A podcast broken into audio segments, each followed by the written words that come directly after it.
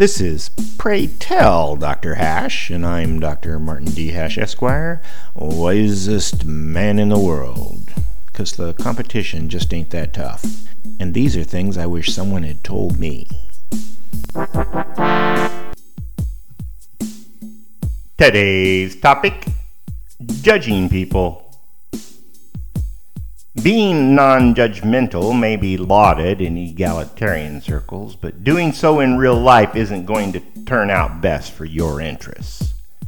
If you don't judge who you associate with, you'll spend all your time cajoling, coddling, soothing, defending, and propping up other people at the expense of yourself. It's better to only associate with people you admire and respect, so you'll be admired and respected. But how good are you at judging people from what they type? Since nowadays, most of the people you get to know are people you'll never meet in person or even know what they really look like. Old time adages about not judging a book by its cover just don't apply. So, how do you judge those people? As a strategy online, assume we usually judge people by your own discomforts.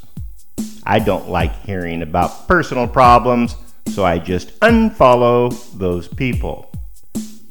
There are also a lot of people who think I want to hear repetition of a political party's talking points.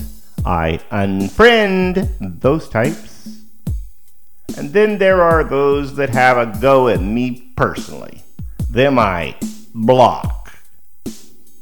I used to try and minimize my blocking impulses, but as I've gotten older and wiser, I've given free rein to my inner blocker. There's so many people online that even if I was wrong in my judgment, there's plenty more where they came from. And all your friends are judging you the same way.